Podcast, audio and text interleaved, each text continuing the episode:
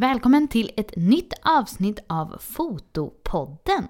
Jag som gör den här podcasten heter Maria Ekblad och jag är så himla glad att du är här och lyssnar. Om du känner någon som inte lyssnar på Fotopodden än så tycker jag att du ska fixa till det. Om det är någon som är fotointresserad eller fotograf och har missat att Fotopodden görs.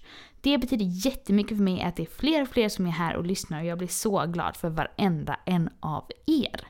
Idag kör vi specialavsnitt med fokusering på SM i fotografi. Finalen har ju precis varit och därför så vet jag att det är väldigt många som är nyfikna på hur tävlingen går till, vad man kan göra för att bli bättre när man ställer upp och massa mer spännande saker. Så därför har jag med Jenny från SM-gruppen som också är en jätteduktig fotograf och så har jag även med Elin Stare i slutet av avsnittet som är svensk mästare år 2021 och vann hela SM. Jag hoppas att du tycker det här avsnittet är superintressant. Nu kör vi!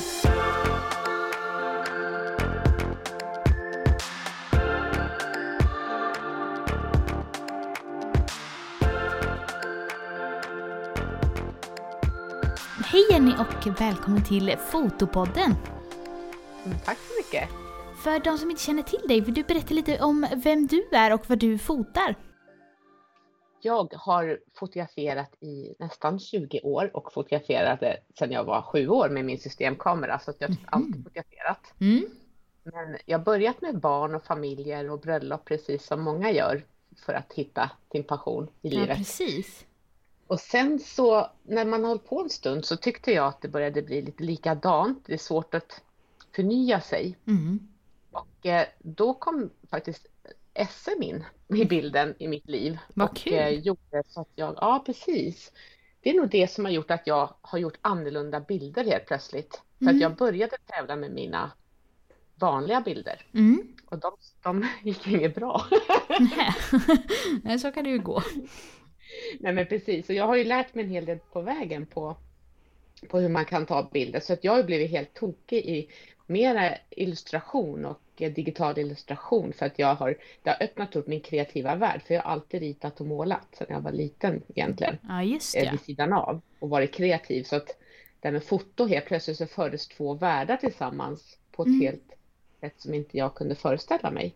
Ja, vad kul, för du gör ju väldigt konstnärliga, vackra bilder med mycket liksom häftiga ja, men motiv och redigeringar. Ja, men tack så mycket. Men du är ju med i SM-gruppen. Mm. Och idag så ska vi snöa in väldigt mycket på foto-SM, eller porträtt-SM, eller vad heter det? Ja, det heter SM i fotografi nu. Det började med porträtt-SM om man tittar historiskt på det egentligen kan man mm. säga. Eh, så var det porträtt-SM från början. Just ja. För finalen i eh, SM i fotografi har ju precis gått. Och mm. eh, det var ju väldigt många som var nyfikna på hur det funkar med SM och vad man ska tänka på när man ska tävla och sånt där. I min mm. Facebookgrupp som också heter Fotopodden. Och ni som lyssnar kan ju gå med där om ni inte redan är med. Och därför tänkte jag att vi gör en liten SM-special idag och så får du vara med som expert.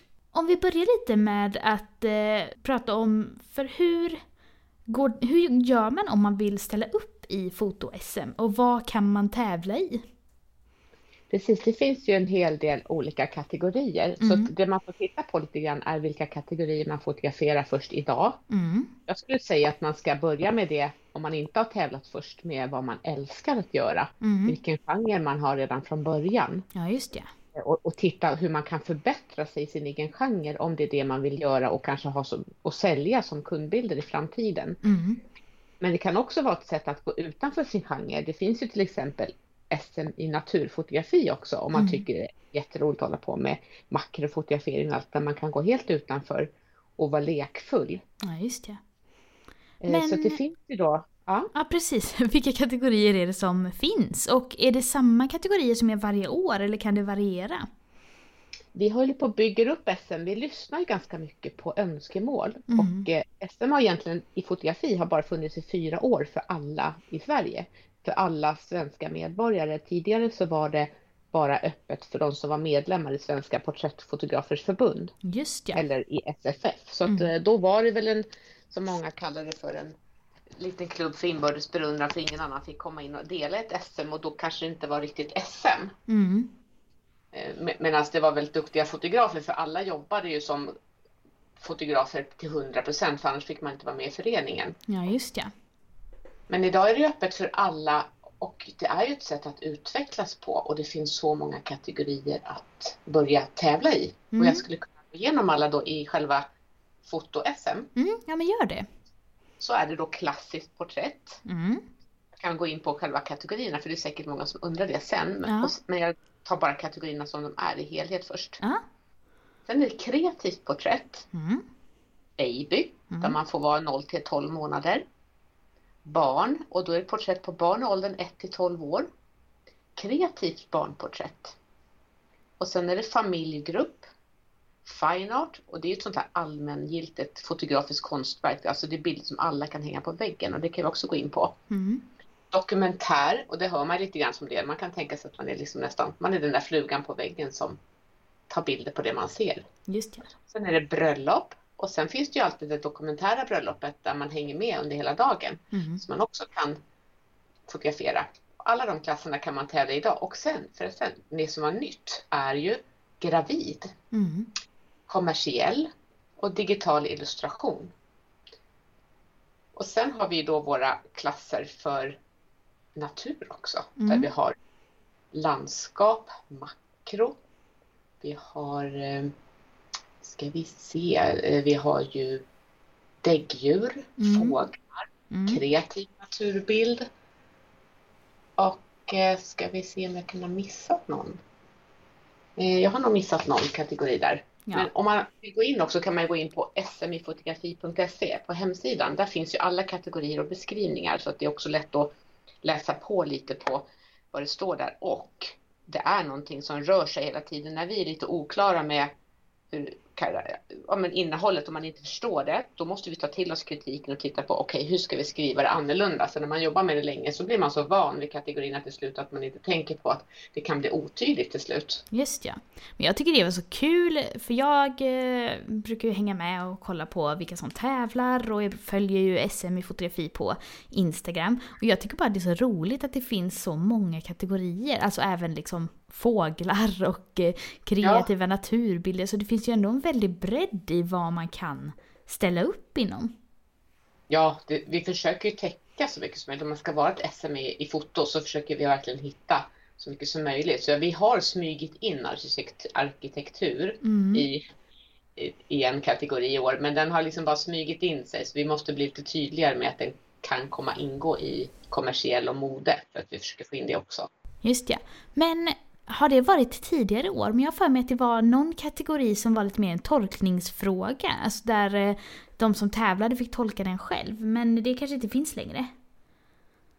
Eh, ingen aning faktiskt. men jag har för mig att det var något år, det var väl innan gravid var med, men det var väl något år som var i väntans tider var väl något man kunde skapa kring. Ja, just det. Ibland har vi sån här som heter att vi har ett tema.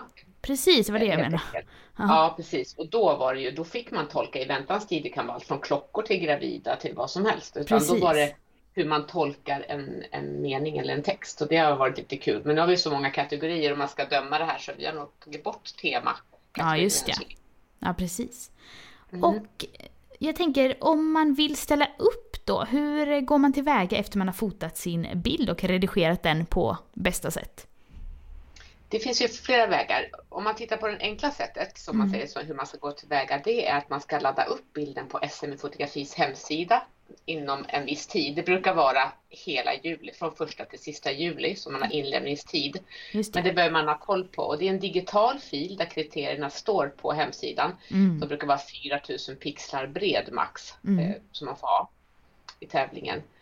Men sen finns det lite andra tips jag skulle ha om man är förstagångstävlande. Mm. Och jag kan jämföra med när jag tävlade själv 2013 då med mina vanliga bilder. Mm. Och det svider och man blir väldigt ledsen av att inte om man har bilder som kunder har älskat och jättebra. Mm. Och det är mycket diskussion om det här, men man tar ju så bra bilder. Du måste, åh vad fina.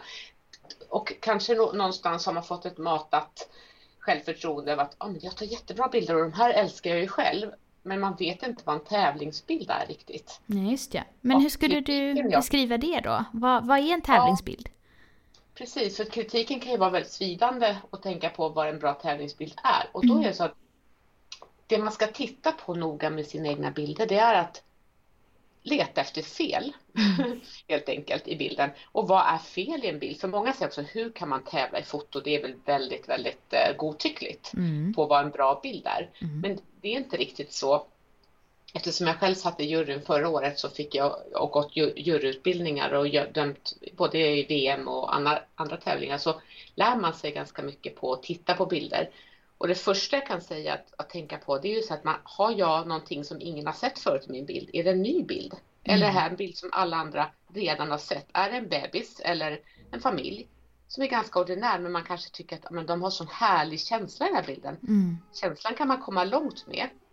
Absolut. Men det man behöver titta på sen, är det något som stör i bilden? Har jag redigerat den? Är det någonting som fläckar i pannan som lyser helt kritvitt? Mm. Och har jag svarta mörka fläckar, är det, är, har jag med information i alla skuggorna till exempel? Just ja. Så det första en jury tittar på egentligen, som inte får se bilderna innan, det är ju så här, wow, det här var något nytt. Och mm. sen börjar man, vi tänker att en bild har 100 poäng när den syns framför domarens ögon. Mm. Så börjar man egentligen plocka bort poäng för missar, Just fast ja. man gör det omedvetet. Och jag tänker, vi kan återkomma lite till det sen, men jag tänker också när man uh, fotar också, det är väl väldigt mycket att man ska tänka på som vanligt, här, komposition och ljus och toner mm. och allt sånt där i sin bild. Ja men absolut, precis. För mm. där, allt från skärpa, mm. den ska sitta på ögon på porträtt. Mm. Det, det, är liksom en oskriven regel. Mm. Man kan leka med komposition som den är lite off, mm. men det behöver stämma någonstans. Just ja. Men då kan man eh. ändå säga, om, om du ändå varit domare både liksom i SM och i VM, då kan man ändå säga att det finns en viss internationell standard över vad som är en bra tävlingsbild då. Precis, och, mm. och det Dels så kan man läsa det, för det finns lite olika kriterier, men de första är ju i ordning kan man säga ett wow-känsla. Två, mm. historia. Vill jag berätta någonting med den här bilden? Kan jag förstå innehållet? Vad, vad, vad betyder den? Mm. Tre, skärpa. Fyra, utfrätta partier, ljust, mörker och så vidare. Mm. Och sen komposition. Det är liksom sådana saker som man behöver titta på sin bild. Och sen, när man ska tävla med en bild, mm. så gäller det att vara inte rädd för kritik och att våga inspireras, Precis. utvecklas och, och växa för att bli bättre. Och sen och sen erkänna fel, precis som idrottare gör. Just ja. Och jag tror att, och det var det som hände mitt första år till det andra året, mm. när jag helt plötsligt tog guld. Från att ha ingenting till mm. att ta guld i barnporträtt. Det var att jag vågade, jag tog kontakt med juryn som hade varit året innan, så sa kan ni titta på mina bilder? Mm. Vad är det för fel? Ja. och då fick jag sån bra kritik och det skulle jag rekommendera att göra innan man skickar in en bild eftersom det ändå kostar lite pengar att man vågar kontakta domare eller andra som är kunniga att faktiskt få lite feedback innan. Mm. För då kan man ju titta på en bild. Dels så kanske det inte är en tävlingsbild som man kanske har sett själv eller att man kan ta på till sig att man kan ändra någonting i bilden som man faktiskt inte ser. Mm.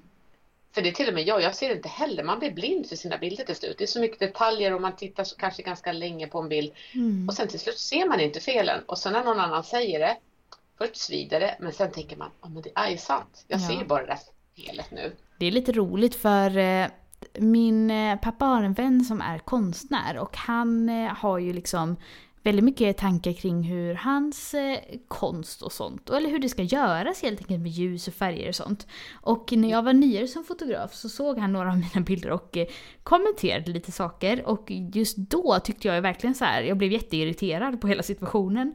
Men nu några år senare så har ju jag insett att alltså, det han sa stämde ju ändå och när jag ändrade de sakerna så blev det så mycket bättre. Så det handlar ju som du säger väldigt mycket om att våga inse sina ja, men plus och minus kanske för att utvecklas. Ja. Och sen så tar det tid att, att se på bilder på olika sätt utan mm. våra ögon vänjer sig. Man kan ju behöva bra miljö också, titta runt. Sitter man i ett rött rum då kanske ens bilder blir lite gröna. Mm. Sitter man och, i ett rött rum så blir det tvärtom. Utan miljö, miljön är viktig och, och sen också hur vi liksom vänjer oss vid olika svärtor och allt möjligt. Så det tar lite tid att utveckla sig faktiskt. Så att det bara mm. ser det som en resa att börja tävla i SM. Just ja. Men mm. i första omgången då, då skickar man in en digital bild. Precis. Och hur och blir det sen? Den. Ja precis och då döms den av en internationell jury den är ju oftast i hela världen eftersom de behöver inte resa någonstans utan det här görs ju via datorer överallt. Mm -hmm. I svenska SM i fotografi så är det utländska domare som dömer kring den första liksom, digitala omgången då. Precis, mm -hmm. så den, eh, det är både svenska och jag kan gå in på sen hur man mm. väljer en jury. Ja, jättegärna. Men, eh, eh, men annars så är det ju en otrolig olikhet mellan alla domare som dömer bilderna på mm. olika sätt. Och sen så får de en poäng mm. som blir ett medelvärde. Mm. Så att, och sen i de medelvärdena så går man då från topp på högsta poäng och försöker välja ut tio bilder till finalen. I varje Men ibland kategori blir det fler då, bilder. Precis, vi säger att det är gravid till exempel mm. och så det är tio bilder. Men om det är så att vissa har då 80,1, 80,3, 80,4 då kommer alla de med i finalen för att man anser att man inte kan skilja dem.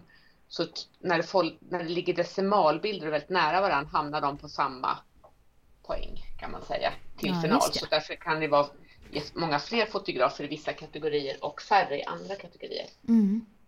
Men och sen då om man kommer till final, då är tävlingen inte längre digital, om jag förstått det rätt? Precis. Då vill vi premiera ett hantverk, för vi vill ju också lyfta med SM att man faktiskt säljer bilder till sina kunder och vill ju att de ska hänga upp dem på väggen. Mm.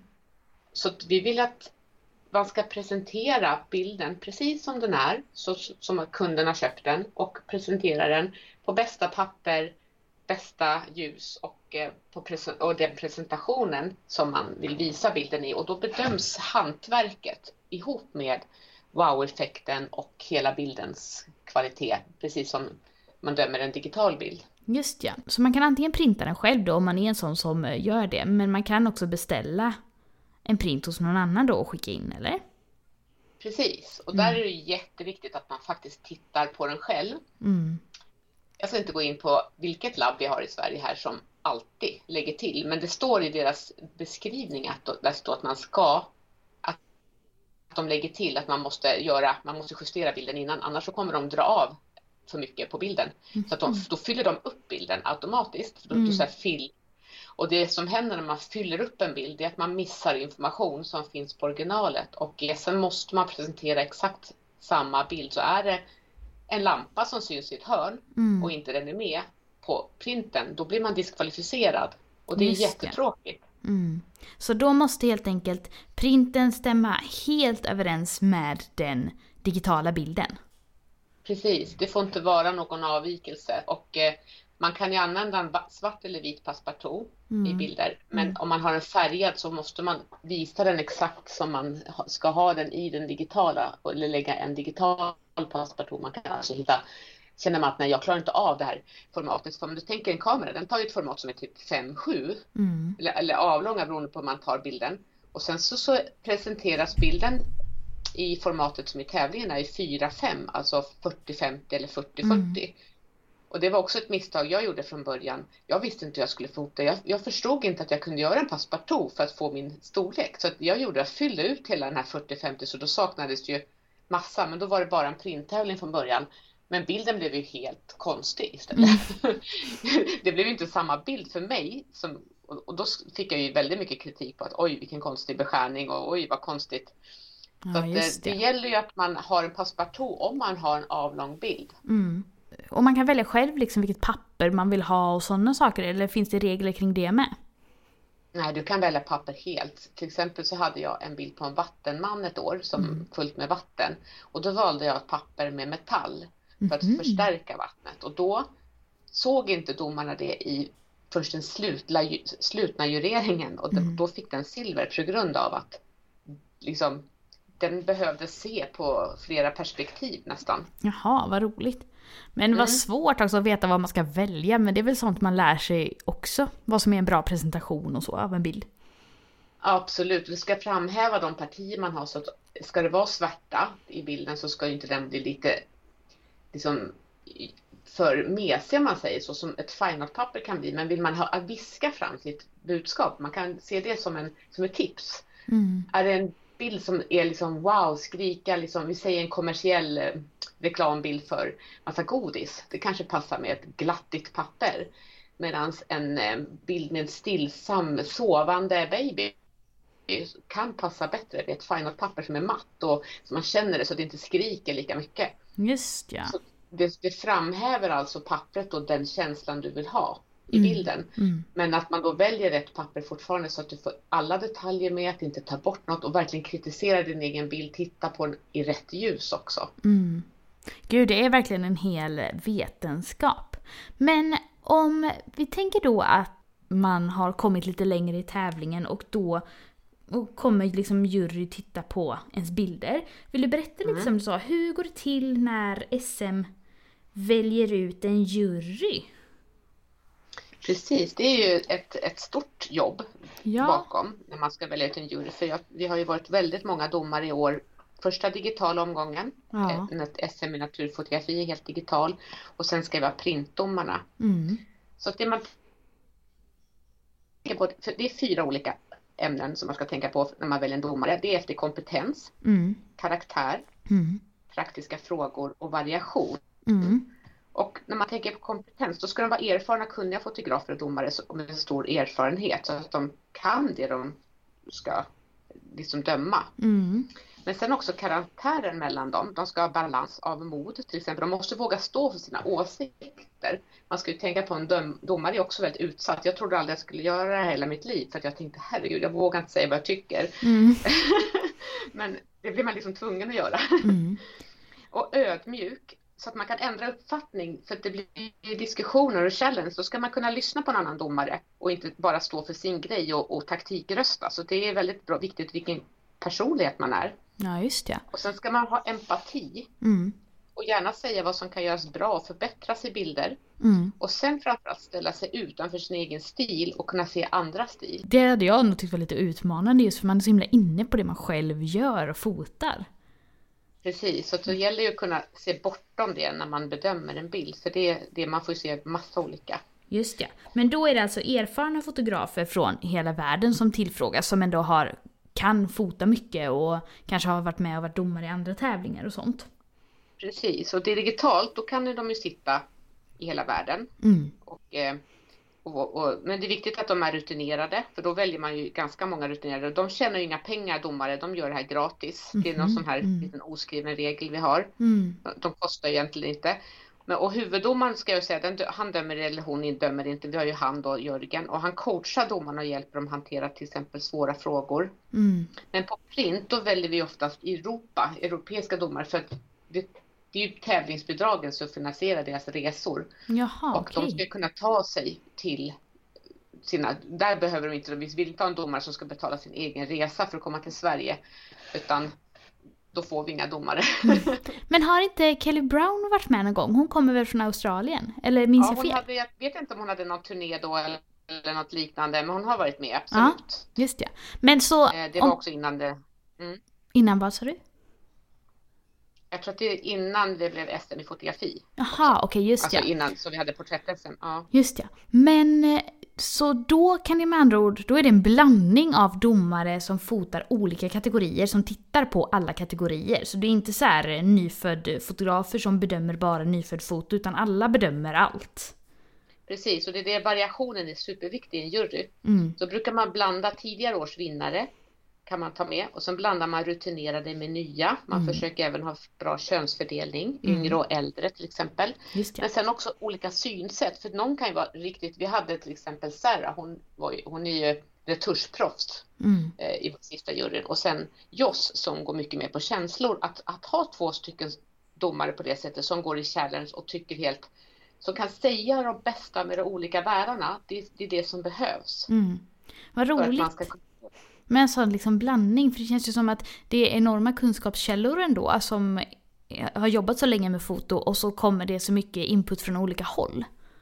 Mm, precis, och det är jättehäftigt mm. faktiskt. Och, eh, sen när man sitter där och dömer och sen vågar sätta 90 poäng eller 95 och så säger någon 75 och inte tänka hmm, sa jag fel nu? Det är som domare, utan vad tycker jag är så bra? Då, då får man stå upp, den som har då högsta poängen, stå upp till varför och sälja in det till de andra domarna. Det här, ser ni inte det här och det här? Det. Ibland har man ju fått alla andra att ändra sig så man missat så fantastiska detaljer i en bild eller mm. ett budskap som någon har missat. Ja.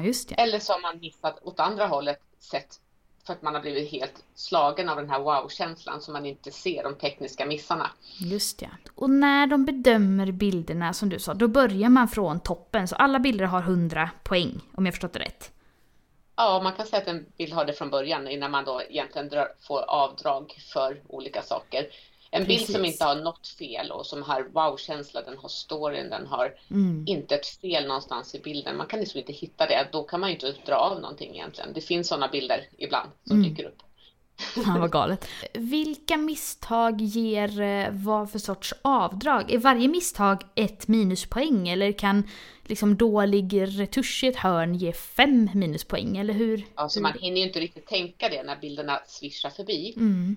Men man kan se att man lär sig ganska snabbt av erfarenhet och se att det finns fler olika typer av missar. Mm. Så att, liksom, att, att man kan säga 70 poäng, över det så ska man ju faktiskt vara stolt för det är tävlingskvalitet att ha över 70 poäng. Men bild, under 70, mellan 60 och 70 är ju kundbilder. Man ska mm. också vara nöjd med det. Mm. Man ska inte liksom vara så här ledsen för att diplom får man då när man blir premierad över 75 poäng. Mm. Och det är kanske någonting som man ska börja med, liksom att jag, om jag vill ha ett diplom och det ska man vara riktigt stolt för också. Och sen över 80 poäng, då börjar vi komma in i lite mer merit som är, liksom klassar upp det ännu mera. Då måste man ha lite mer skills och ännu mindre saker eh, som är fel i bilden. Mm. Och ju högre upp i poängen desto mer, alltså mindre fel har man hittat egentligen. Just det. Jag tror vi hade väl drygt 90 poäng i årets tävling. Eh, och förra året hade vi 99 i 97 fick bröllopsbilden och 99 fick eh, naturbilden förra året. Så de fick mm. riktigt höga poäng. Åh oh, gud vad coolt. Men hur många var det som ställde upp i år i foto-SM? Hur många fotografer? Vet man det? Det var faktiskt rekord. Mm. Ja, man vet det. Jag har tagit fram lite siffror här. Ja, kul. Och det, är, eh, det har ju växt. Eftersom vi började 2018 så kan man säga hur får man mer att tävla? Mm. Eh, till exempel. Men det ökar hela tiden för att det blir större och vi hoppas att det ska bli vår största tävling för att vi har ju konkurrerat tidigare med andra tävlingar i Sverige som har dömts på annat sätt. Men vi vill att det ska vara en tävling där man har internationella domar och får det att växa, att vi ska växa fotografiskt som säger i hela Sverige. Just det. Så det, vi har statistik på det var från 2019 mm. så jag kan säga då hade vi 700 bidrag. Mm. 2020 hade vi 894 bilder. Mm. Och den här informationen finns på hemsidan i mm. varje kategori på SM fotografi där man kan gå in och titta. vi har inte lagt ut årets bara. Mm. Men då hade vi år ett, eh, 1010 bilder och 187 fotografer i SM fotografi. Ja just det. Men det är ändå det ganska inte. många tänker jag. Jag vet inte hur många fotografer, alltså det finns ju många fotografer i Sverige, men som mm. ändå är så pass yrkesverksamma och liksom lägger ner så mycket på sitt fotande att man ställer upp i SM. Det tycker mm. jag ändå låter ganska mycket. Jag tycker det också. Det är, det är väldigt blandning också av många nya fotografer. Mm. Och det är jättemodigt tycker jag att, att överhuvudtaget ställa upp. Mm. Och man kan ju se det så att alla i till exempel, det kan ju finnas någon världsmästare kanske bland skidor som inte ens vill tävla för att man inte är en tävlingsmänniska. Precis. Men om man ser det inte som en tävling eller så att bli bedömd som sin person mm. och man ser det som en utveckling av sina egna bilder och sin stil. Då tycker jag man ska tävla med bilder för att mm. det är så utvecklande och mm. det är så nervöst. Folk, alltså, oj vad många är nervösa, man kan inte sova på flera dagar. för min del är det väldigt mycket att jag eh, jag tänker väldigt mycket på att så här, eh, det måste vara så himla mycket storytelling i en bild och det måste ha ett budskap och då blir jag så här, oh jag orkar inte tänka ut sådana saker. Jag gillar liksom att fota mina kunder.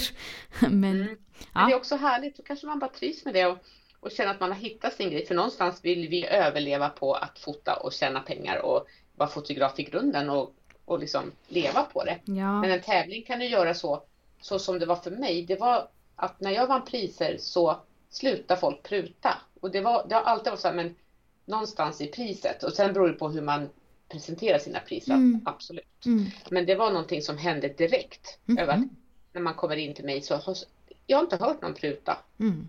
Ja, spännande. Och det är ju också väldigt bra. Ja. Det kan ju också vara en väldig kvalitetsstämpel för sådana kunder som letar efter någon som säger vi ska ha den som är bäst. Eller så. Mm. Okej, okay, så man kan få höga poäng och man kan vinna med sin bild. Men då vinner man i en kategori då? Precis, vi tar ut första, andra, tredje plats per kategori. Mm. Och då har ju många undrat så här, hur går det till mm. när man väljer de här ettan, tvåan och trean? Och det är så att av de bästa fem, och det är också poängen som avgjort i den här digital, eller när man har sett bilderna på print, mm. så får ju de nya poäng efter den digitala och tyvärr kan en del få lägre poäng än den digitala eftersom då printen kanske inte har varit den bästa eller att man har sett saker som man har missat i den digitala. Just ja. Plus att det faktiskt är en ny jury. Mm. man får inte glömma, och sen för att en jury, jag kan bara säga, en jury kan tycka en sak ett visst år och skulle lämna en bild till en annan jury i en annan tävling så kan det faktiskt få massa priser. Så det är ändå stor variation beroende på vilken jury det är. Just ja. Även fast de inte får prata med varandra eller de pratar inte alls med varandra utan mm. Jag har också hört. Eh, jag vet inte om det stämmer, men jag pratade med en annan i SM-gruppen för länge sedan och då var det att det var något år som det var väldigt mycket mörka bilder och så var det en väldigt ljus bild som eh, vann i en kategori. Eh, just för att då stack den bilden ut väldigt mycket jämfört med de andra, att det kan finnas sådana variabler också. Ja precis, för om man tittar när man dömer bilder rakt upp och ner så mm. är det ju mm. inte själva ljusa bilden som fick mest poäng mm. egentligen för att alla bilder bedöms på samma villkor när de dyker upp framför skärmen för domarna. Mm. De tittas på och man ger den en poäng. Men sen i den slutliga jureringen så tar man ju bort ut de här fem bilderna, lägger dem på ett bord och sen så får man se att då ser de dem tillsammans och då mm. tittar man ut ettan, tvåan och trean och då håller man på långt fram och tillbaka och det är inte alltid domarna överens vilken som ska vara guld, silver och brons och då kan faktiskt typ fjärde eller femte bilden tala mycket mer. Om den då var den ljusa bilden så mm. känner man den kanske, inte bara för att den sticker ut utan man tittar väldigt mycket på kvaliteten i alla fall. Just ja. Det kan vara en slump att den var ljus mm. någonstans. Ja precis, och det var ju bara något jag mm. hörde någon gång. Man kan ju ta ja. det med en nypa salt. Men... Precis, men den kan ha varit fantastiskt liksom på många sätt. Ett nytänk i bilden mm. och det är då den här wow-känslan vinner lite grann. Just ja. Men då med andra ord så först så bedöms en digital tävling av en jury, sen döms printtävlingen av en ny jury och det är den man kunde titta på livesändningen på va, på Youtube. Mm. Och sen så är det en till sista bedömning av de fem bästa, de med bäst poäng. Och där kan det också hända grejer i bedömningarna. Mm. Just ja. Och då kan en bild ändra poäng. För att vi säger då att den här fjärde bilden eh, får guld. Mm. Medan den som hade den högsta poängen innan, då kan inte den vara lägre och då måste man sätta den högre än den bästa. Hänger du med? Så då, vi sätter att bästa hade 80 poäng och den fjärde bilden hade 75. Mm. Men då måste den få 81 poäng. Och sen rangordnar man dem till 82, 83, 84 utifrån det. Så att de får alltså nya poäng mm. på över guldpoängen, den som var högst. Just ja. Gud vad, vilket system ändå. Ja, jo men det är mycket som är framjobbat verkligen. Ja, verkligen. Verkligen. Eh, jag har filmat in allt det här i år så jag hoppas vi ska kunna visa lite bakom kulisserna. Ja, just det. Men mm. jag funderade på, för du nämnde ju också en huvuddomare, Jörgen. Mm. Eh, mm. och vad är hans roll? Är han med i den slutna jureringen och bedömer bilderna eller vad, men han får inte döma alls egentligen. Han, han kan hoppa in när man om, om det blir för få domare i panelen. Mm. Till exempel så John han printade en del bilder och han, måste, han får inte döma någon, någon bild han har sett. Mm, just ja. Och då får han helt enkelt göra ett tecken till domaren, den här dömer inte jag. Eller känner du igen en bild som du vet vem fotografen är, då kanske man inte kan vara liksom, man kanske inte kan döma den på ett bra sätt. Just och då måste ja. du säga avstå från att döma. Mm. Och då om man har flera sådana domare som känner igen en bild mm. så blir det så att huvuddomaren måste gå in och ta en röst, men helst inte. Mm. Vad gör han annars han coachar, Han coachar domarna och mm. eh, se, har övergripande ansvar över hela jureringen och se hur de röstar, se till att ingen är taktisk. Mm. Då behöver han ta undan dem och prata med dem. Just ja. Eh, se att de lyssnar på varandra. Mm. Eh, och helt enkelt ha, om han har huvudansvaret och sen är det han som hela tiden också guidar och coachar dem i den här slutna jureringen och eh, i att ta ut årets bild. Just ja. Men, och årets bild är den som vinner hela tävlingen då? Mm, det är den som blir årets, alltså då, och den, då lägger man fram alla 13 kategorier som det var i år. Mm. Läggs ut till hela juryn. Mm. Och sen får de välja två bilder och lägga sin röst på. Mm. Som etta och tvåa. Mm. Och så tittar man på vilka som fått mest röster. Bort alla övriga bilder. Alltså om inte någon har fått någon röst så försvinner de. Utan där tittar de över hela, vilka de tycker har kanske ny text, har alla kvaliteter mm. och sådär. Och då blir det nog ofta som i år var det typ tre bilder kvar. Så måste domarna vara överens. Vi kan säga att det kan vara två, att om de har lika mycket röster till slut. Just ja. Så måste någon domare säga att okej, okay, vilken ska vi ta? Så man får komma, komma överens i slutet till att alla, är ni överens? Ja, det här är årets bild. Liksom, så det, liksom, det kan ta en stund innan man har gått igenom alla och verkligen fått titta på den. Så all, alla får en chans att verkligen bli sedda mm. i den bilden. Mm. Vad roligt tycker jag eh, att det blev en nyfödd bild som vann hela tävlingen just för att nyfödd foto kanske inte är lika etablerat som kategori eller liksom inom fotovärlden överhuvudtaget. Så det är ju en ganska stor händelse för nyfödd fotografer i Sverige. Verkligen, mm. jättefin bild och så otroligt levande och sån fantastisk eh, värme och fin min i och mm, väldigt, väldigt naturlig också. Mm. Som, det är så lätt att vi ska ha så mycket props och rekvisita och här fick eh, Elin som vann väldigt mycket att få vann på att det var ju så rent helt enkelt att personligheten kom fram väldigt mycket. Precis. Som blev så övertygande stark i de här två barnen. Mm. Ja, verkligen. Jag tänkte att vi ska gå in på lite frågor också, för i Facebookgruppen Fotopodden så har jag ju lagt ut att man kan ställa frågor till dig. Och det har ju varit mm. väldigt mycket diskussioner, men vi har också fått frågor här. Eh, några har vi ju redan besvarat på under tiden som man pratade, tänker jag. Eh, mm. Men jag tänker en fråga var lite som jag tänker är hur man ska tänka om olika kategorier överlappar varann lite. Till exempel eh, barnporträtt och kreativt. Eller vilka var det nu? Ja men precis, barn, det är de här klassiska porträttet och kreativa. Det, det är svårt med just det här kreativt vad det mm. är. Vi kommer säkert in på det om man ska mm. titta lite. Men om man tittar i stort sett så försöker vi verkligen, speciellt klassiskt porträtt, mm. det får ju vara saker med, men det är inte viktigaste med rekvisita alls här, utan här ska vi framhäva personen i det hela. Vi vill liksom få att det här är en person och det ska liksom verkligen karaktären av personen ska bedömas och premieras.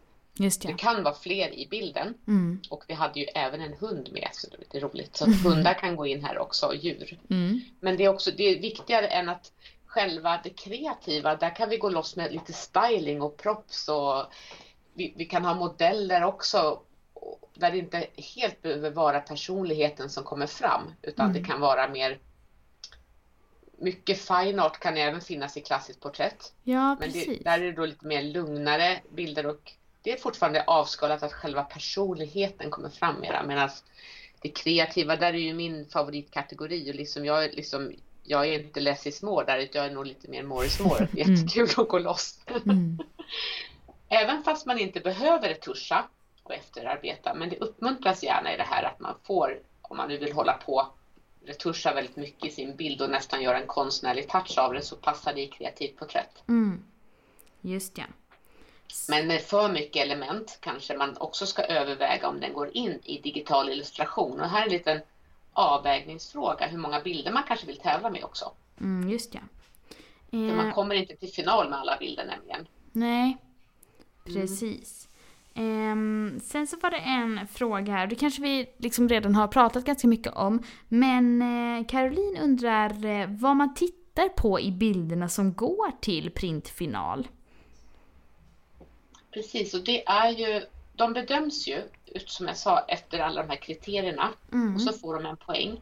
Som när jag bedömer bilder till exempel, då sätter jag en poäng efter att jag tittar på att man inte har tydliga missar eller kvaliteten eller färger och hela den här biten. Så om jag till exempel bedömer en bild på 80 poäng och så, så, så får den ihop med, de andra domarna så blir det ju ett medelvärde. Mm. Och där är det de högsta 10 som går vidare och sen plus alla decimaler med dem också så det kan vara fler. Så att om jag har 75 poäng och någon 85 då kommer jag aldrig till final men jag kan fortfarande få ett diplom för över 75 poäng får jag diplom i den digitala eh, Just ja. utdelningen sen. Mm. Precis. Och eh, Rebecka undrar vad är den högsta poängen någon har fått genom tiderna? Kanske vi nämnde förut med en som fick 99 i, var det i natur? I natur ja, och 97 har vi hittat i bröllop förra året. Ja, just ja. Det är ju verkligen imponerande. Då har man verkligen gjort en bra tävlingsbild. Verkligen. Inte hittat så mycket fel när man går och letar i den. mm. Precis. Eh, det är någon som undrar om SM-finalen alltid hålls i samma stad? Nej, det gör den inte. Fast nu ska vi säga att nu har vi haft covid och då har vi varit beroende av att filma det här i en filmstudio. Så vi har mm. varit i Jonsered och filmat. Just det. Men tidigare har vi varit i Lund, vi har varit i Allingsås, mm. Göteborg och Stockholm. Mm. Och eh, vi hade planerat 2020 och hade offert med ett, ett hotell och det är där lite grann att tävlingsavgifterna måste också finansiera hotellen och domare och resorna, alltså själva resorna på domarna, de är ju faktiskt tiden är ju alla gratis. Mm, just det. Mm. Och det är ju också, tycker jag, man ska tänka på också att alla som jobbar med SM och så som deltar ideellt, det är ju tid man annars kanske hade lagt på att dra in pengar till sina egna företag eller ha kunder, så det är ju väldigt häftigt att det arrangeras. Ja, och sen är det typ på hösten när det börjar dra ihop sig mot jul. Så att... Precis. Det kanske inte är så himla... Ni kanske får tänka om det. är mycket jobb faktiskt, så vi välkomnar ju alla som vill på något sätt hjälpa till. Det är lite lättare när det inte är covid också sen, att vi kommer vara på en plats. Då kommer vi... Det finns så mycket man kan säkert hjälpa till med. Ja, för det var en som frågade Malin undrade om man kan hjälpa till nästa år det ska säkert gå jättebra att kontakta oss med SM-gruppen. Nu har jag tagit upp Malin som exempel så mm. ska, på våra möten så ska jag ta upp det. Men så, som det är nu så vet vi ju inte, men vi hoppas att det inte ska vara något covid då nästa år, att vi kan ha en stor gala igen och att alla får ses och att det blir rekord i bidrag. Just ja, det hoppas vi ju alla att pandemin försvinner. Men mm. du Jenny, tack så jättemycket för att jag fick låna dig en stund. Om man vill se de bidragen som har varit i final, kan man se dem på internet eh, någonstans framöver? Ja, de kommer komma ut på vår Facebook-sida i gallerier. Mm. Så kommer så småningom allihopa. Just det. Ligger på mig. Mm. Jag har precis lagt upp på Instagram alla vinnarbilder som ja, man kan se och njuta av så länge. Vad heter Men det på Instagram då? Då är det SM-fotografi. Just det. Mm. Mm. Och kan man inte, för jag har varit inne och eh, snokat någon gång när jag har varit nyfiken på att titta på lite tävlingsbilder, kan man inte se tidigare års bilder också på hemsidan?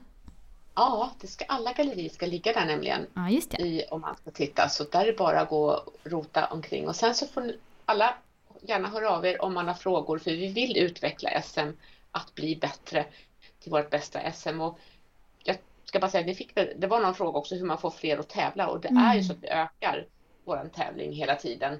Och vi hoppas att vi kan få till att fler vågar tävla, vill tävla. Just ja. Och mm. om man vill hitta dig då på dina sociala medier, vart går man då? Då heter jag jennyperon.fotoartist med engelska, photoartist på Instagram. Mm. Ja. Då kan man gå in och se dina konstnärliga bilder. Men tack så mycket för att du var med, så får du ha det jättefint. Men tack själv, det var superkul att få hoppas ja. att folk har fått lite mer klarhet i SM nu. Ja, men det tror jag absolut.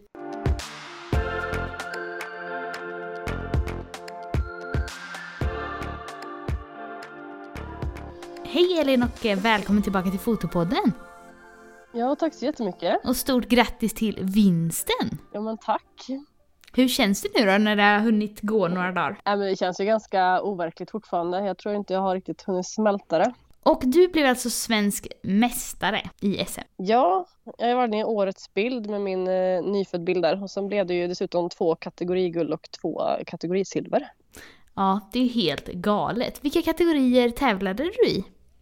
Eh, jag tävlar, jag tänker lite så marknadsföring faktiskt när jag ska tävla med eh, SM. Mm. Jag tävlar ju det jag fotar helt enkelt. Så det var ju gravid, eh, baby, när en nyfödd täcks in som jag fotar jättemycket.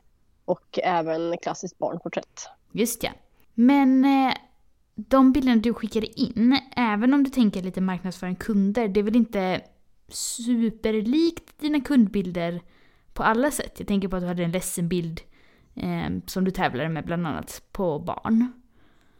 Nej men precis, utan en del bilder är ju lite en tävlingsbild, även om jag försöker hålla mig inom kategorin. Eh, även om jag tycker att det är jättekul att följa natur-SM mm. i fotografi så ja, det kanske inte ger jättemycket marknadsföring just på rätt sätt om jag ska vinna till exempel med en jättefin blombild eller något sånt där. Just ja. Eftersom jag inte fotar blommor till, till vardags i företaget tänker jag. Nej, precis.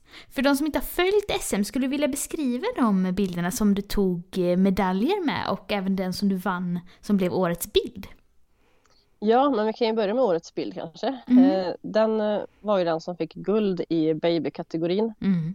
Och eh, även om många tror att det är väldigt eh, stylat, väldigt redigerat, väldigt eh, avancerat att vara med på SM så är det här faktiskt en eh, vanlig bild som jag tog på en kundfotografering. Mm. Så det behöver inte vara jätteavancerat alla gånger heller utan eh, det är väl det som är lite kul med SM att man faktiskt kan då tydligen vinna hela årets bild med en eh, vanlig kundbild helt mm. enkelt. Men innan vi går in på dem, jag måste bara fråga, vad var det som fick dig att känna att den här är tillräckligt bra för att skicka in? Om det här var från en vanlig fotografering och ingen så här, nu skapar jag bilder till SM bilden. jag tycker att den har varit väl lite unik. Eh, på bilden är det ju, om man inte har sett den, så är mm. det ett tvillingpar som är ungefär två veckor gamla ungefär. Eh, där eh, lillebror är faktiskt, nu har jag faktiskt frågat familjen här vilken, vem som var mm. vem. Så är det lillebror som håller om kinden på sin storebror och eh, ger honom puss på kinden samtidigt och storebror ligger och kramar om honom. Just ja. Och så har de en liten mysig filt över sig lite grann också. Ja men precis. Ja. Mm. Så jag tycker att ögonblicket eh, fick jag till ganska fint där med och det är ju väldigt svårt att posera tvillingar som eh, de ja. flesta säkert vet som har testat. Verkligen. Jag att, men jag, jag, testar och skickar in den där för att jag, jag gillade känslan i bilden. Mm storebrorsan som får sig en puss, han har ju också väldigt fint litet leende också. Ja, och det var ju verkligen bara en ren tur att jag han lyckades dra lite i mungiporna där medan jag tog bilden. Ja. Jag hade väl tre, fyra till olika varianter från den där setupen och han mm. såg ju ganska mycket surare ut på någon och lite mer avslappnad på någon annan. Då är det inte tur, då är det skicklighet. ja men exakt, han log mot kameran. mm. Mm, Okej, okay. och de andra bilderna, hur eh, vill du beskriva dem lite?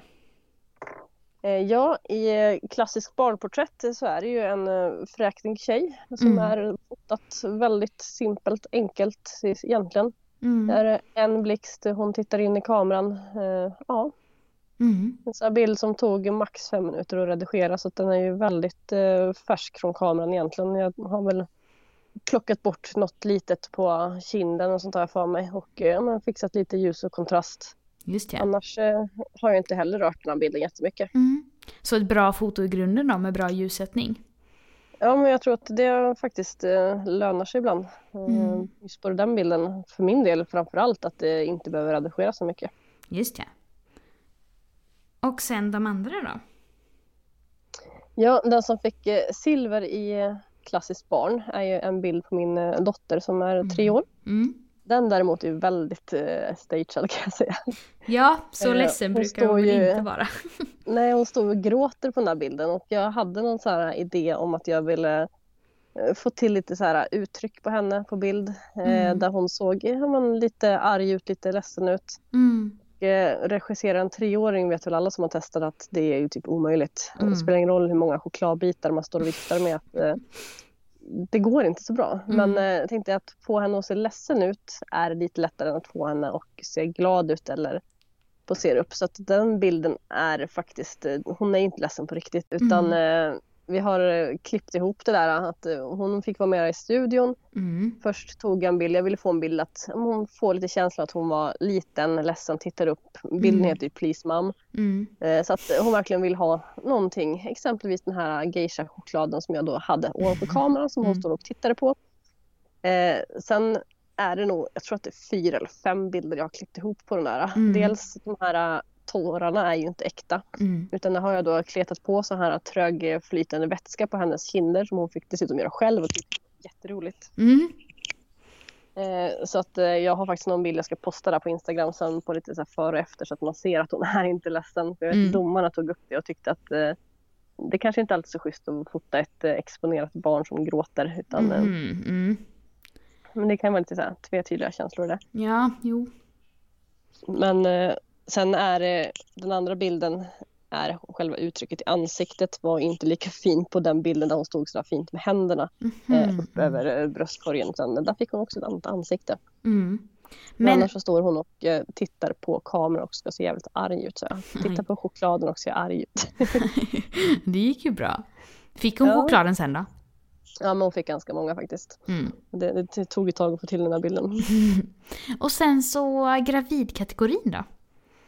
Ja, där tycker jag det är jättekul i år att det var så pass stor variation på gravidbilder. Mm. Eh, allt från eh, otroligt vackra motljusbilder utomhus till eh, väldigt, ja, som min exempelvis som var en ren studiobild som är dubbelexponerad. Mm, just det. det är en gravid kvinna som står mot en svart bakgrund Mm. och börjar man titta på bilden så ser man att det är som typ spökbilder som kommer fram på det svarta där hon eh, inte alls är lika glad och lycklig ut utan att hon står och eh, skrik, skriker.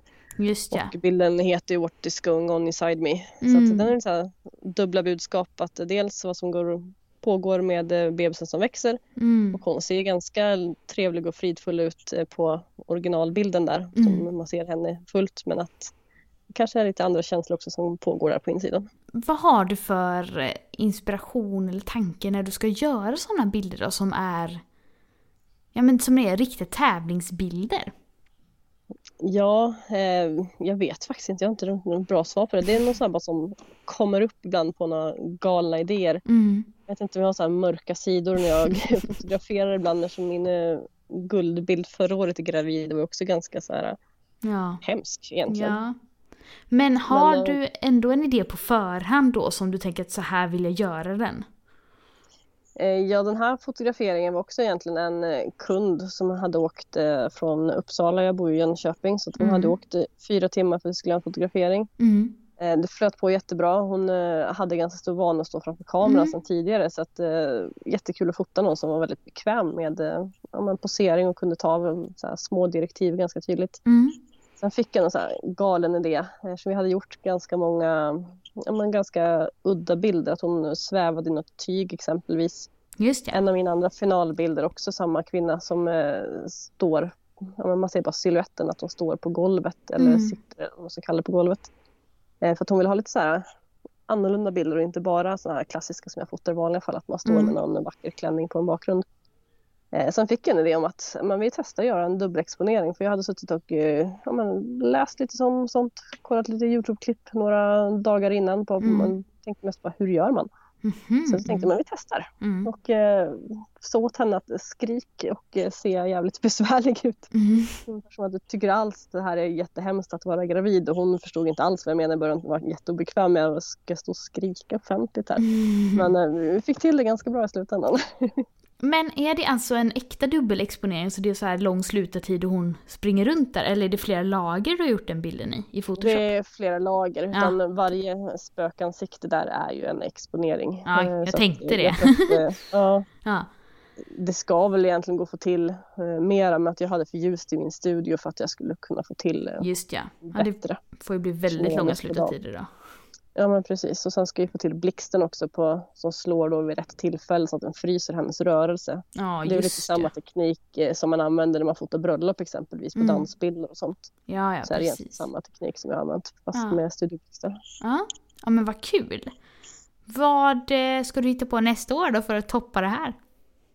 Ja, jag vet inte om man vågar ställa upp flera gånger nästa år. Det bara kan eh, gå sämre. Vem vet? Du får ja, börja tävla i fler kategorier. Ja, får vidga mig och eh, kanske faktiskt testa naturfotografi i SM istället också. Vem vet, det kanske blir en ny karriärbana.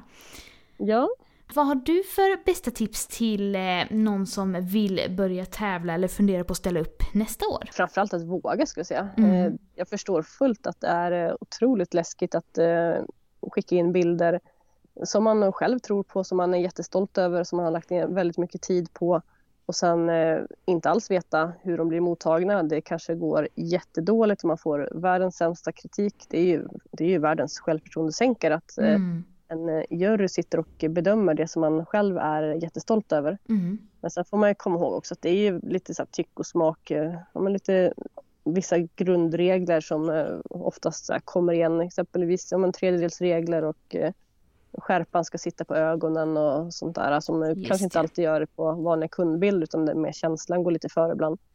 Precis. Men det är ju alltid svårare att bedöma en känsla i bild om inte det tekniska sitter för att tekniska saker, just skärpan på ögonen, mm. är ju någonting mer objektivt att faktiskt eh, trycka på. Ja, precis.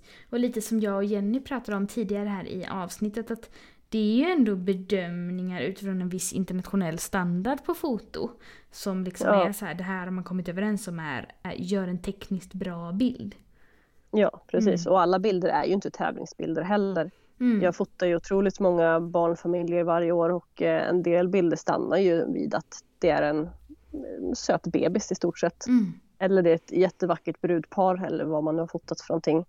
Men att den har inte kanske den här storyn eh, som gör att man stannar till lite grann och tittar två gånger. Precis. Att det, det, försvinner lite grann i flödet. Man sitter ungefär som man scrollar på Instagram. Eh, du ser otroligt mycket bilder på de konton du följer men ibland kanske det är en bild som man faktiskt stannar till och tittar någon sekund extra på. Och det skulle säga det är de bilderna som man hajar till på som är ja, snäppet bättre än de andra också man faktiskt ska skicka in till tävling. Mm, just ja. Ja men vad roligt. Om man vill eh, hitta dig och dina bilder, vart går man då? Ja men framförallt Instagram jag försökt att posta ganska mycket nu de senaste dagarna mm. för att visa upp bilder och det kommer komma mera på alla tävlingsbilderna. ligger mm. inte just där nu. Men de kommer komma ut närmaste dagarna och då är det Elin Stare som heter där. Just ja. Med S Elin med S-T-A-H-R-E. Precis. Och ni som lyssnar på podden, Elin har ju varit med i ett eh, fullt avsnitt som faktiskt är ett av de mest lyssnade. För jag kan avslöja att Elin är väldigt bra på företagande. Så om du inte redan har lyssnat på det tycker jag att du ska scrolla bak och lyssna på det direkt. Men tack för att jag fick låna dig en stund Elin och grattis igen. Ja, det är lugnt. Ja, tack så jättemycket. Hej då alla som lyssnat. Ja, hej då.